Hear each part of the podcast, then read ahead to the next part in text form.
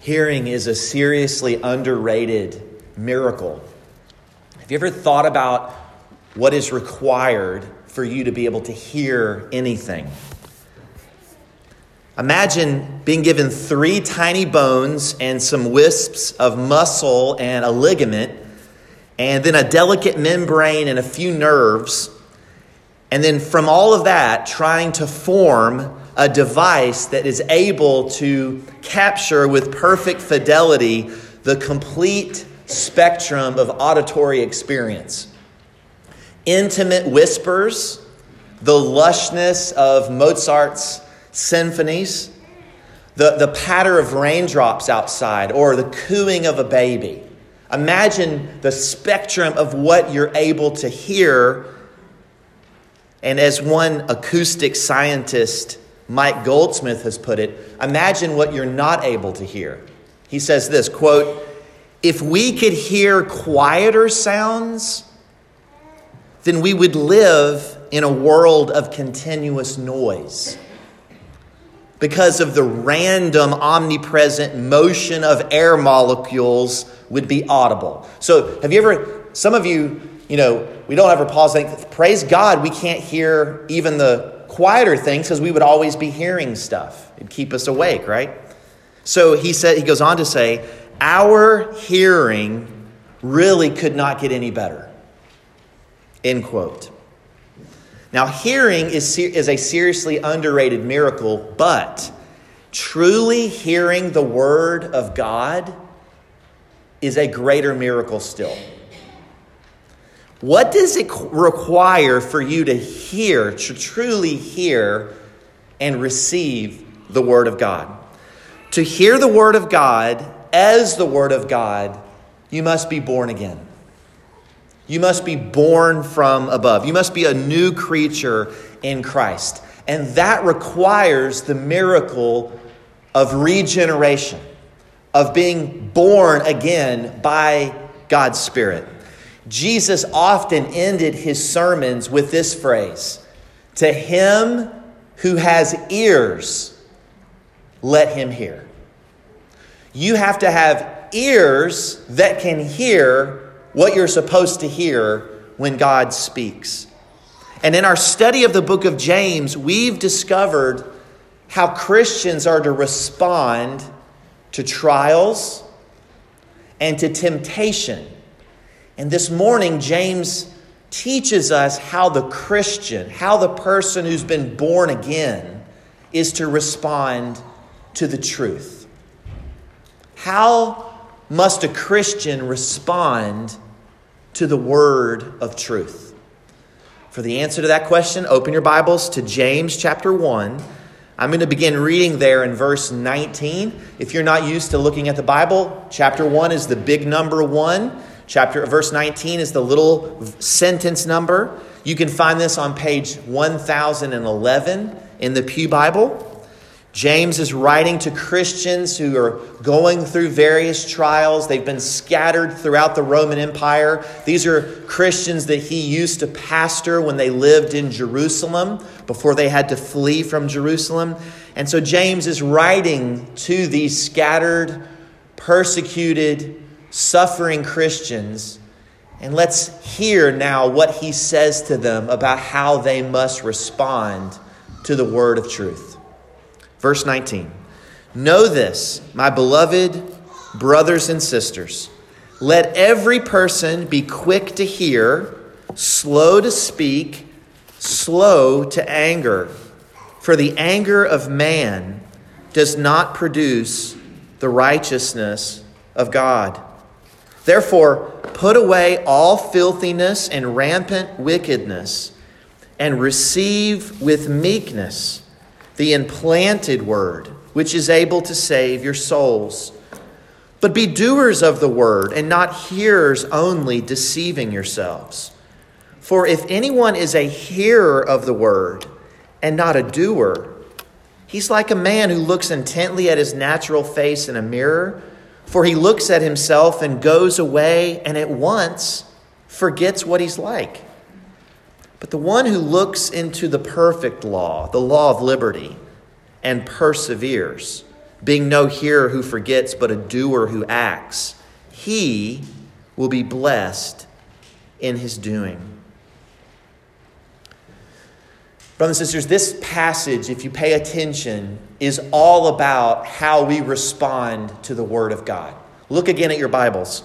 Verse 18, there's a reference to the Word of truth. Verse 21, the implanted Word which is able to save your souls. Verse 23, the Word. Verse 25, the perfect law. Verse 25, the law of liberty.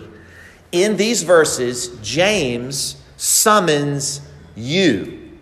If you are a beloved brother and sister in Christ, he's summoning you to hear, to receive, and to obey the word of truth, the word of God, which is able to save your souls.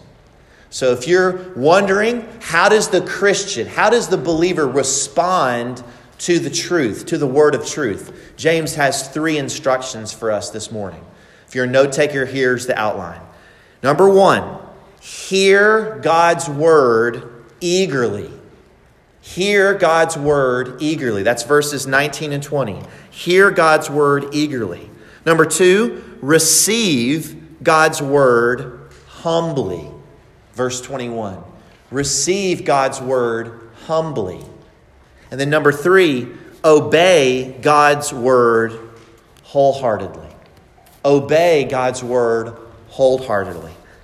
Hear the word, receive the word, and obey the word. That's how a Christian responds to the truth. And that's my prayer. My prayer this morning is that we would hear, receive, and obey God's word. Number one, how does a Christian respond to the truth? Number one, hear God's word eagerly. Look again at verses 19 and 20. Know this, my beloved brothers and sisters. And I'll stop there. This, everything that James is going to say, he's, he's writing this to believers, to those who are beloved brothers and sisters in Christ. If you're here and you are not a follower of Jesus Christ, we're glad that you're here. We're glad that you're here. But you need to know that these commands, these words, were written to believers. And what that means is for, for these words to make any sense for you, you must first understand that you are made in the image of God, you were made by God, that you and I and all of us have rebelled against our Maker, we've sinned against Him. And in His mercy and grace, instead of just wiping us out, in His mercy and grace, He sent His Son into the world who lived a perfect life of obedience who died the death we deserved on the cross, who rose again for our justification, who has sat down at the right hand of the majesty. James will later call his half brother the Lord of glory. And he calls us to turn from our sins and to trust in him. And, and it's those who trust in Jesus, who receive Jesus Christ by faith alone, not by works of the law, those are whom James is talking to right now. He's talking to beloved brothers and sisters. If none of that makes any sense to you, please, after the service, we have a potluck downstairs. There's something better for you than a potluck. That is to know Jesus Christ. I will talk with you after the service, or really just talk to anybody around you that you know is a Christian. We would love for you to hear what it means to, to know Jesus Christ. Because everything else that he says in these verses will not make sense if that isn't true of you initially. Know Jesus Christ. But number, number one, okay, for those who are beloved brothers and sisters, what are we supposed to do? Look what he says. Verse 19 Let every person be quick or swift to hear, slow to speak, and slow to anger. James says to us that followers of Jesus Christ, the Lord of glory, are to be quick to hear his word. Now, you might be thinking, wait a second, what's he talking about? Hear his word. This verse, verse 19 especially, is often quoted as a kind of proverbial statement to help you with your interpersonal skills and your interpersonal communication. Now, I believe all of this is true. I, I, think in each one of our lives, it would be really good to cultivate in our lives a, a tendency, a practice to be quick to listen to others, slow to speak, and slow to get angry. And you can say amen to that. Amen? We, we all can improve in being listeners, in being good hearers, in being careful with our words, and also being quick to get angry. Now, don't come up after me and say, hey, what about righteous anger? Well, 99% of the time, we're not righteous in our anger. So just put that to the side, okay? Now, I think that all of that is true. I just don't think that's what James means in this verse. And here's why. Here's why I don't think that's what he means, especially. Remember the context. Context is king. Remember to take this verse and to put it in the context of what James has been saying. What has he been saying? Here, let me remind you briefly. James is writing to believers who are going through trials of various kinds. And they're also going through temptations. We saw this last time. And what is the one temptation he mentions? If you look in your Bibles, look what he says in verse 13. Here's a temptation you face in your trials. Verse 13, let no one what? Say. Say what? When he is tempted, that I am being tempted by God. And then a few verses later, he's going to say, be slow to speak. hmm, what's going on here? This is what I think is happening. When we go through trials and when we go through temptations, we often we often get into trouble with our tongues and with our tempers. And so James is, is helping us in this verse to make sure, according to verse 18, that the very word of truth that brought us forth, that gave us new life in the gospel, that we are very quick to listen to that same word of truth as we go through trials and temptations. So it's not just a call to be quick to hear anybody in general. I think James wants us to be quick to hear the very word of truth that he's just referenced in the previous verse.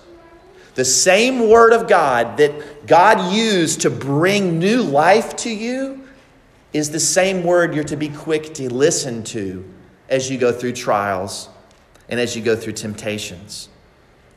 Now, some of you are teachers. Maybe some of you are teachers, and you know that in order to, to, to, to, communicate to a group of kids, what do you have to do? If they're all just talking the whole time, you, you have to actually get them to, to be quiet first, to calm down, and then they're able to listen. And I think that's what James is getting at here. That, that in our trials, in our trials, we may be quick to say things about God, to, to get angry even with God.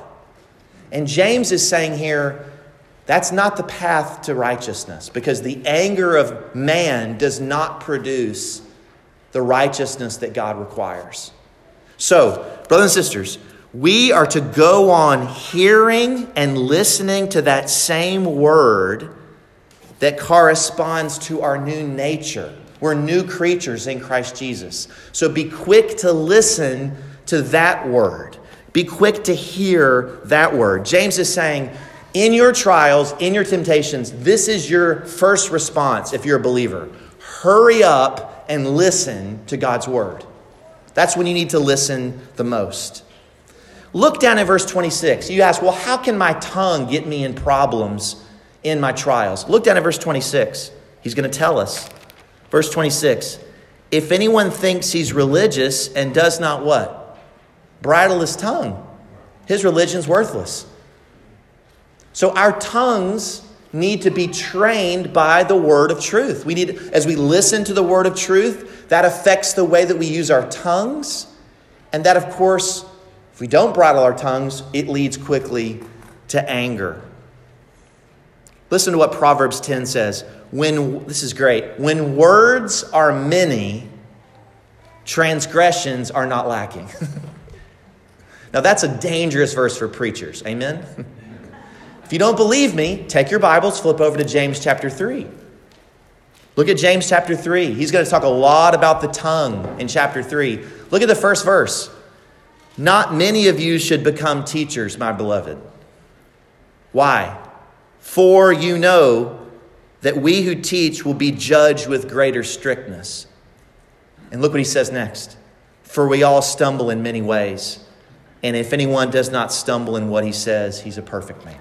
You see, the reason that teachers are going to be judged more strictly, brothers and sisters, is because teachers use their what? They use their tongues a lot. And if you speak a lot, there's going to be transgression. Proverbs 14 29 says this Whoever is slow to anger has great understanding, but he who has a hasty temper exalts folly. Brothers and sisters, we should be slow to anger because the God who saved us is slow to anger. What has he just told us in context about our Father? When you go through trials and you begin to be tempted to say, you know what, maybe God's the one who's tempting me. James had just reminded us, oh, your Father in heaven, He's the Father of lights. He gives good and perfect gifts to your children. He gives and gives and gives. So why would you ever get angry at Him? He's slow to anger with you. So James is reminding us again of who God is and, and how we're to respond. So let me ask you this question. Let me ask you this question. What preparations do you make to hear God's word? What preparations do you make to hear God's word? How do you prepare yourself for when we gather on the Lord's day? Thought, have you ever thought about that? If you're coming to hear God's word read and preached and studied and proclaimed, are you preparing yourself to hear it? It may be as simple as going to bed earlier. Sometimes I look out and I see yawns. Now, maybe it's because I'm utterly boring. That, that could be true, right? Or it could be that you're tired. So if you go to bed earlier on Saturday, guess what? You might be able to stay awake during the service, maybe. Or, or here's another way to prepare reading the word before you get here. So, one of the best ways you can prepare to gather as a church, we send out the bulletin on Wednesday. You could read all the passages that we're going to read before you even get here, to, to have your heart, as it were, tilled up by the word, by the Spirit, so that when you come, you're ready to receive it. You, it's not the first time you've opened the Bible. And so, how are you preparing to hear God's word? Martin Luther said this If you were to ask a Christian, what is his task and by what is he worthy to be called the name Christian? It would be this hearing the word of God in faith. What makes you a Christian is that you hear the word of God in faith. And then Luther went on to say, ears are the only organs of the Christian. You begin your life in Christ by hearing the word of God, and you will hear the word of God all the rest of the way. So, brothers and sisters, James calls us at the outset to hear the word of God eagerly. That's the first way that the Christian responds to the truth. We hear it, we hear it eagerly. But that's not the only thing he says. Look at verse 21. He also calls us, number two, to receive the word of God humbly. To receive the word of God humbly. Look what he says in verse 21. Therefore, this is another reason why you know he's talking about God's word in verse 19 and 20. Therefore, put away all filthiness and rampant wickedness and receive with meekness the implanted word which is able to save your souls.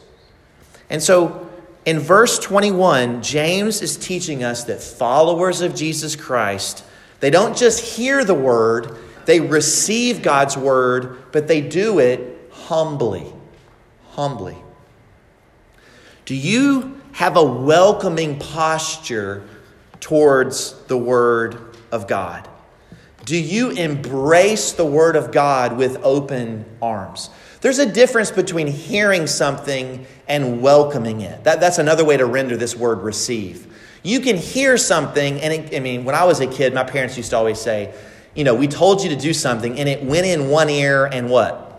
Out the other, right? Well, guess what? I heard what they said, but not really. Right? You know, clean your room. It's like, okay, it went in one ear and went out the other. I didn't receive it. I, I, I just heard audibly. They, they said something to me, but I don't quite remember what they said, right? And James says, no, no, no, no. The Christian doesn't respond that way. If they really are quick to hear, they also have to receive that same word humbly. And remember what we heard earlier in the service about Jeremiah? He says, Receive with meekness. Notice he says the implanted word. Do you see that in your Bibles? So don't look at me, look at your Bibles. The implanted word.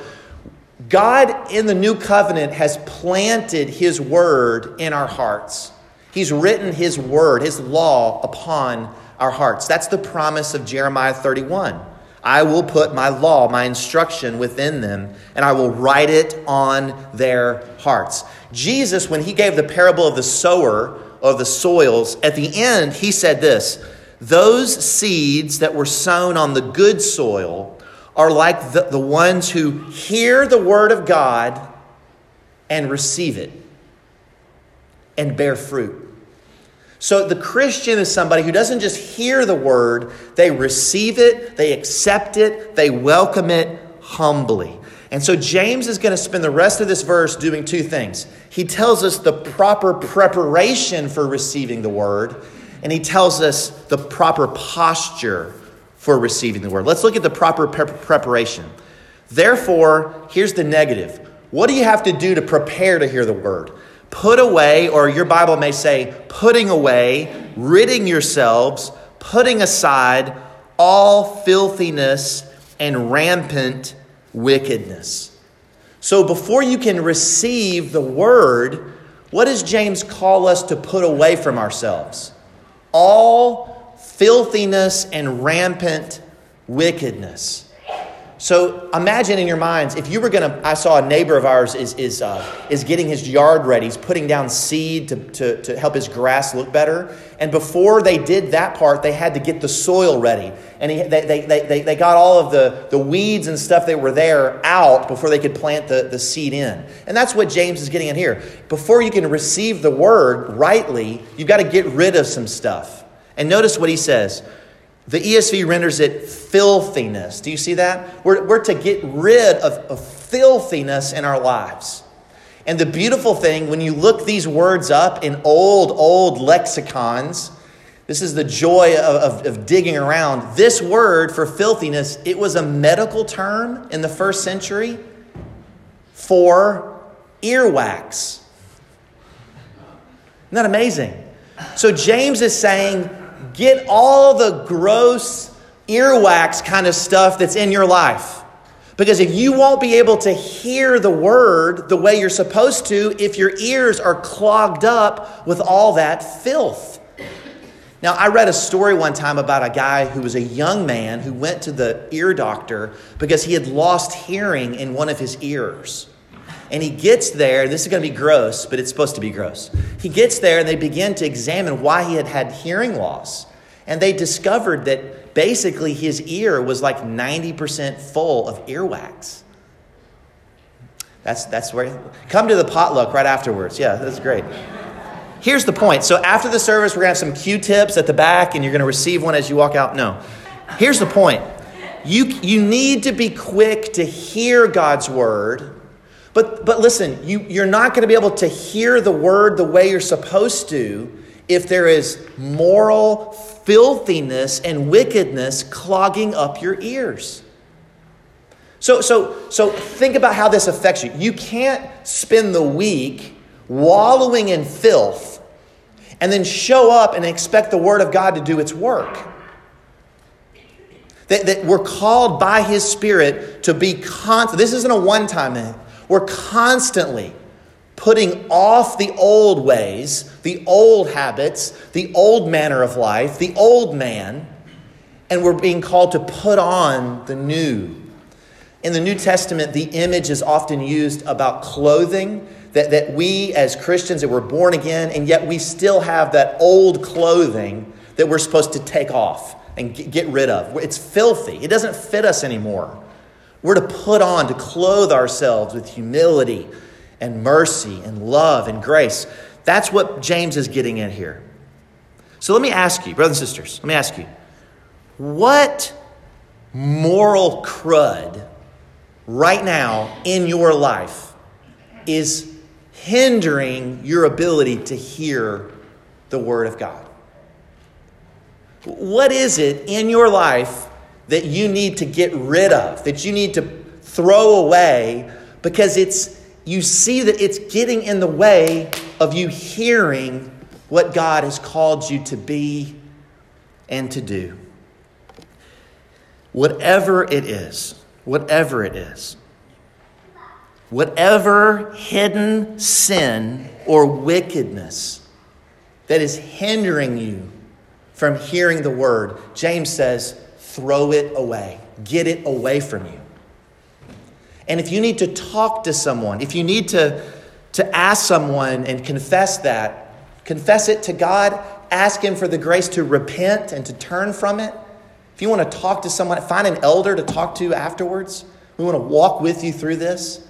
But you can't expect the word to do its work in you if you're not admitting and acknowledging and confessing and casting away those areas that the word has already instructed you are morally filthy.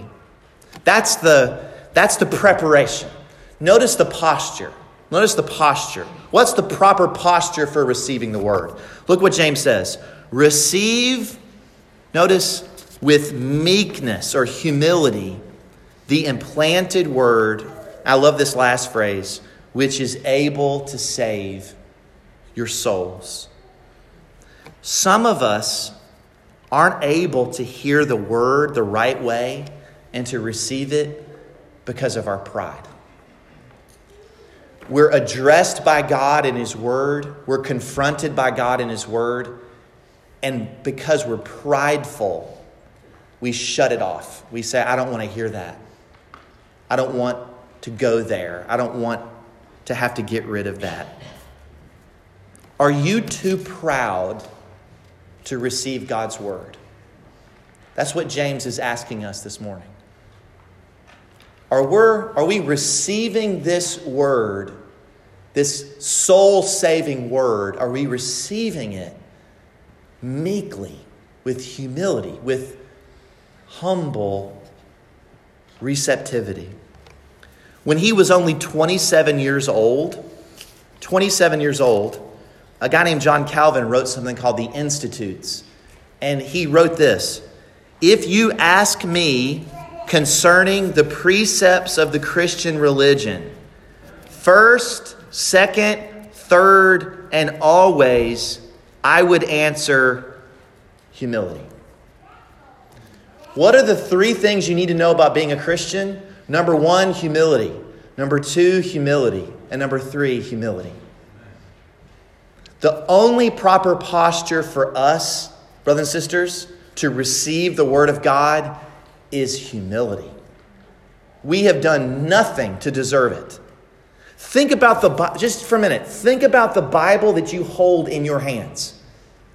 If you can't read Greek or Hebrew, guess what? It's translated into what? English. Do you realize the gift of having a Bible that you can read? All of the work, all of the lives, all the blood that was spilled to be able to have a Bible to read. And so it should only be humility that we receive this word, this wisdom from above. We know that God opposes the proud, but guess what? He gives grace. He gives grace to the humble. So, how does a follower of Jesus Christ how does he respond? How does she respond to the truth? Well, we hear the word and we receive the word. And as you receive that word, you, you think, Who, who's speaking to me in this book? Who, well, this is the one who's speaking. The one who is high and lifted up, the one who inhabits eternity, the one whose name is holy, the one who says that he dwells in the high and holy place, the one who says, This is the one to whom I will look, he who is humble and contrite in spirit and who trembles at my word. That's the one who speaks to us in these pages. And so the response, the only fitting response is that you, you, you hear that word and you receive it humbly with the empty hands of faith. And that leads us to number three. We don't just hear the word, we don't just receive the word. Number three, and finally, we obey God's word wholeheartedly. We obey God's word wholeheartedly. Followers of Jesus Christ, the Lord of glory, seek to obey God's word wholeheartedly. Look what he says in verse 22. But be doers of the word and not hearers only, deceiving yourselves. If we hear the word and we receive the word, but James says we don't put it into practice, James says, you're self deceived. Now, deceiving others is bad. Amen? I hope we don't go around trying to deceive other people. That's sin, right? If we deceive people, we're doing what Satan does, right? He's a, he's a deceiver. Now, deceiving others is bad, and you know what? Being deceived is bad. Some of you have ever, ever been deceived by someone at work? They say one thing, but they do something else. You're deceived. But you know what's worst of all? Being self deceived. How do you know when you're self deceived? That's the worst place to be of all, right? And James is going to say later on, you know, that faith without works is what? It's dead. That, that if we think that just hearing the word and receiving the word is enough, James says, no, no, no, no that last step has to happen. We don't just hear, we don't just receive. We're called to obey what we've heard and received. Jesus said this, Luke 8 21, My brothers and sisters are those who hear the word of God and do it. James is echoing the very words that we heard the Lord Jesus say in his Sermon on the Mount. Allison beautifully read them earlier in the service. Remember what Jesus said? It's not those who hear the word, but it's those who what? Do it. It's the doers of the word. Hearing the word is not enough. We've got to put it into practice.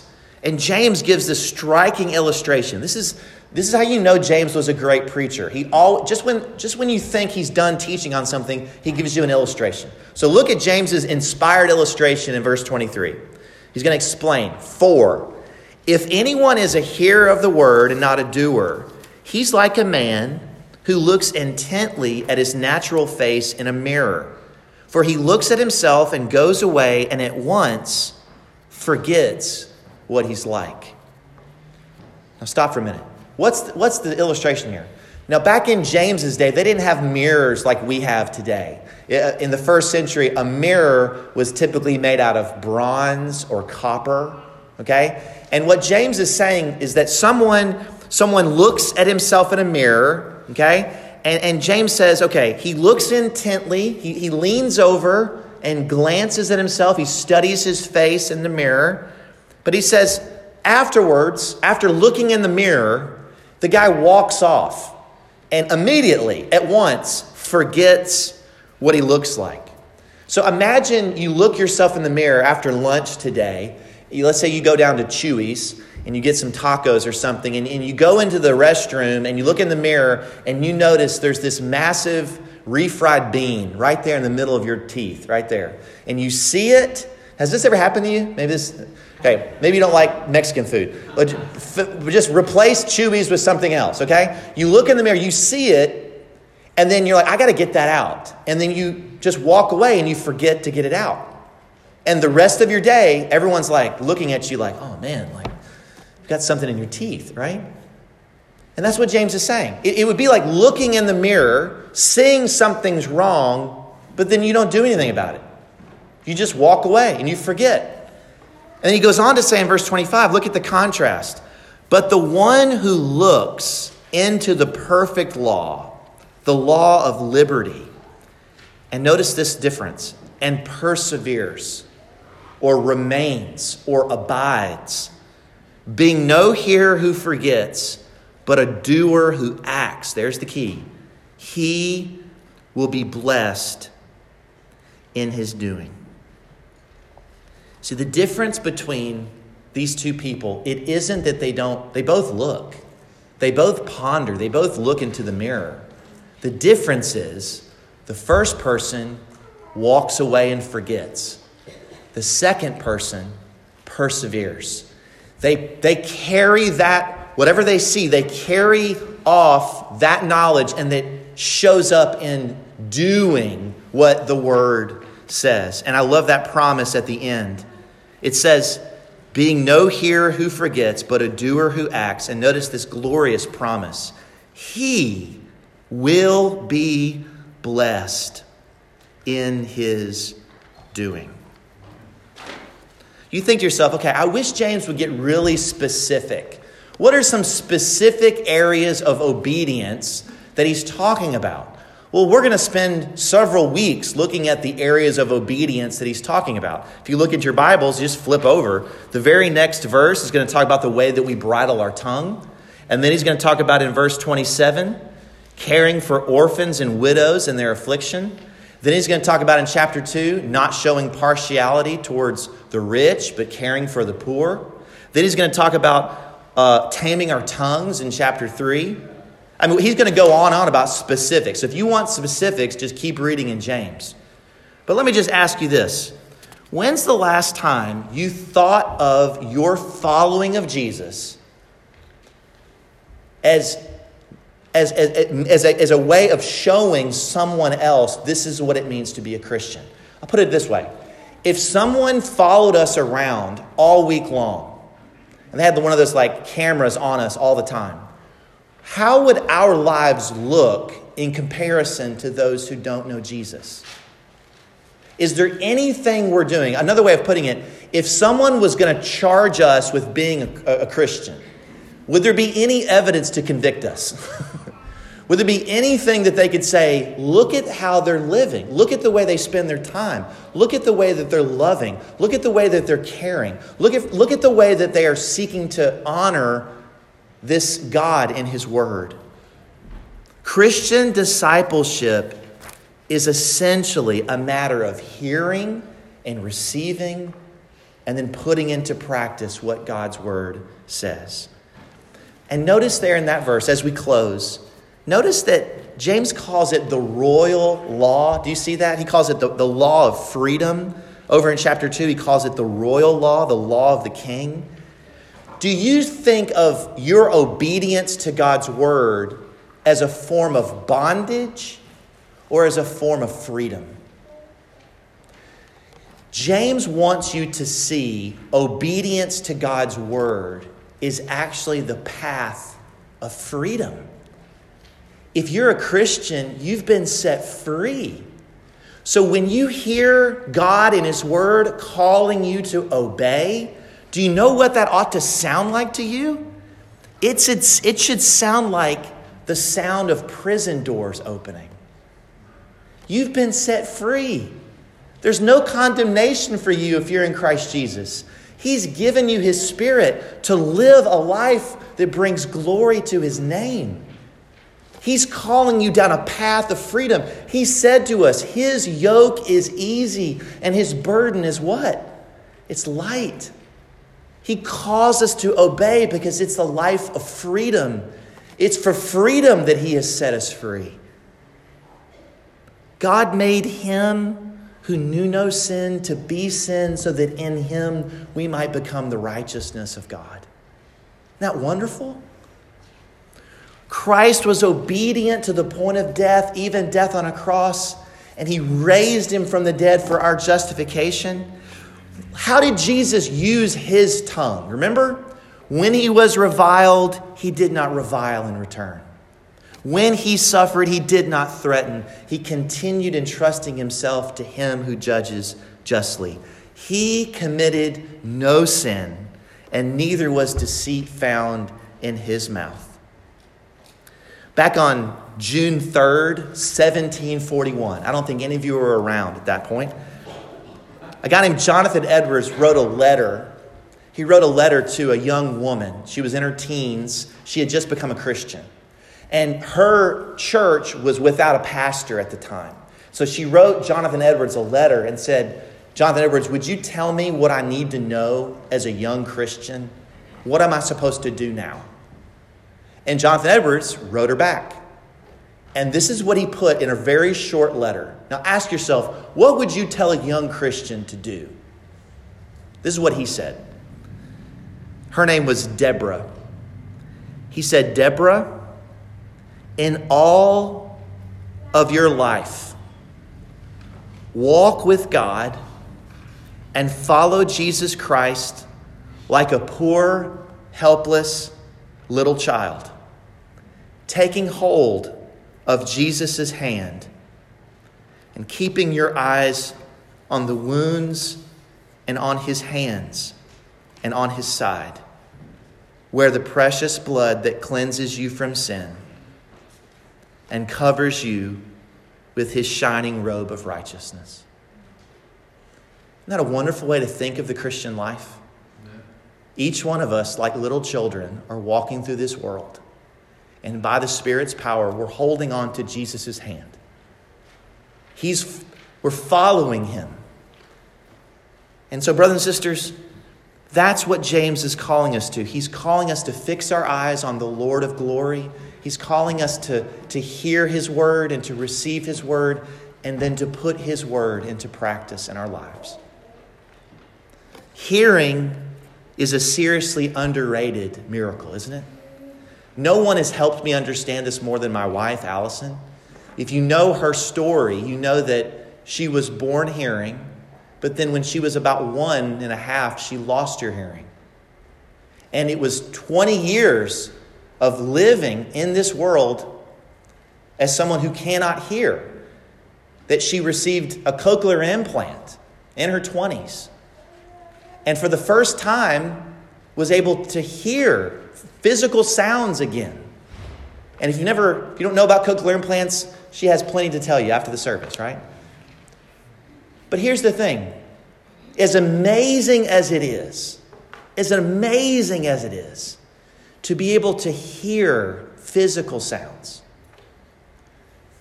nothing is greater than the miracle that you can hear God's word in faith. He's given you ears to hear Him. He has given you a new heart to receive His word, and He's given you His Spirit to empower you to live His word out in this world. It's amazing. On that day, when we see Him, we will stand before our Lord Jesus Christ, who gave us ears to hear and with glorified ears, we hope to hear him say, Well done, my good and faithful servant. Enter into the joy of your master. Let him who has ears, let him hear. Let's pray.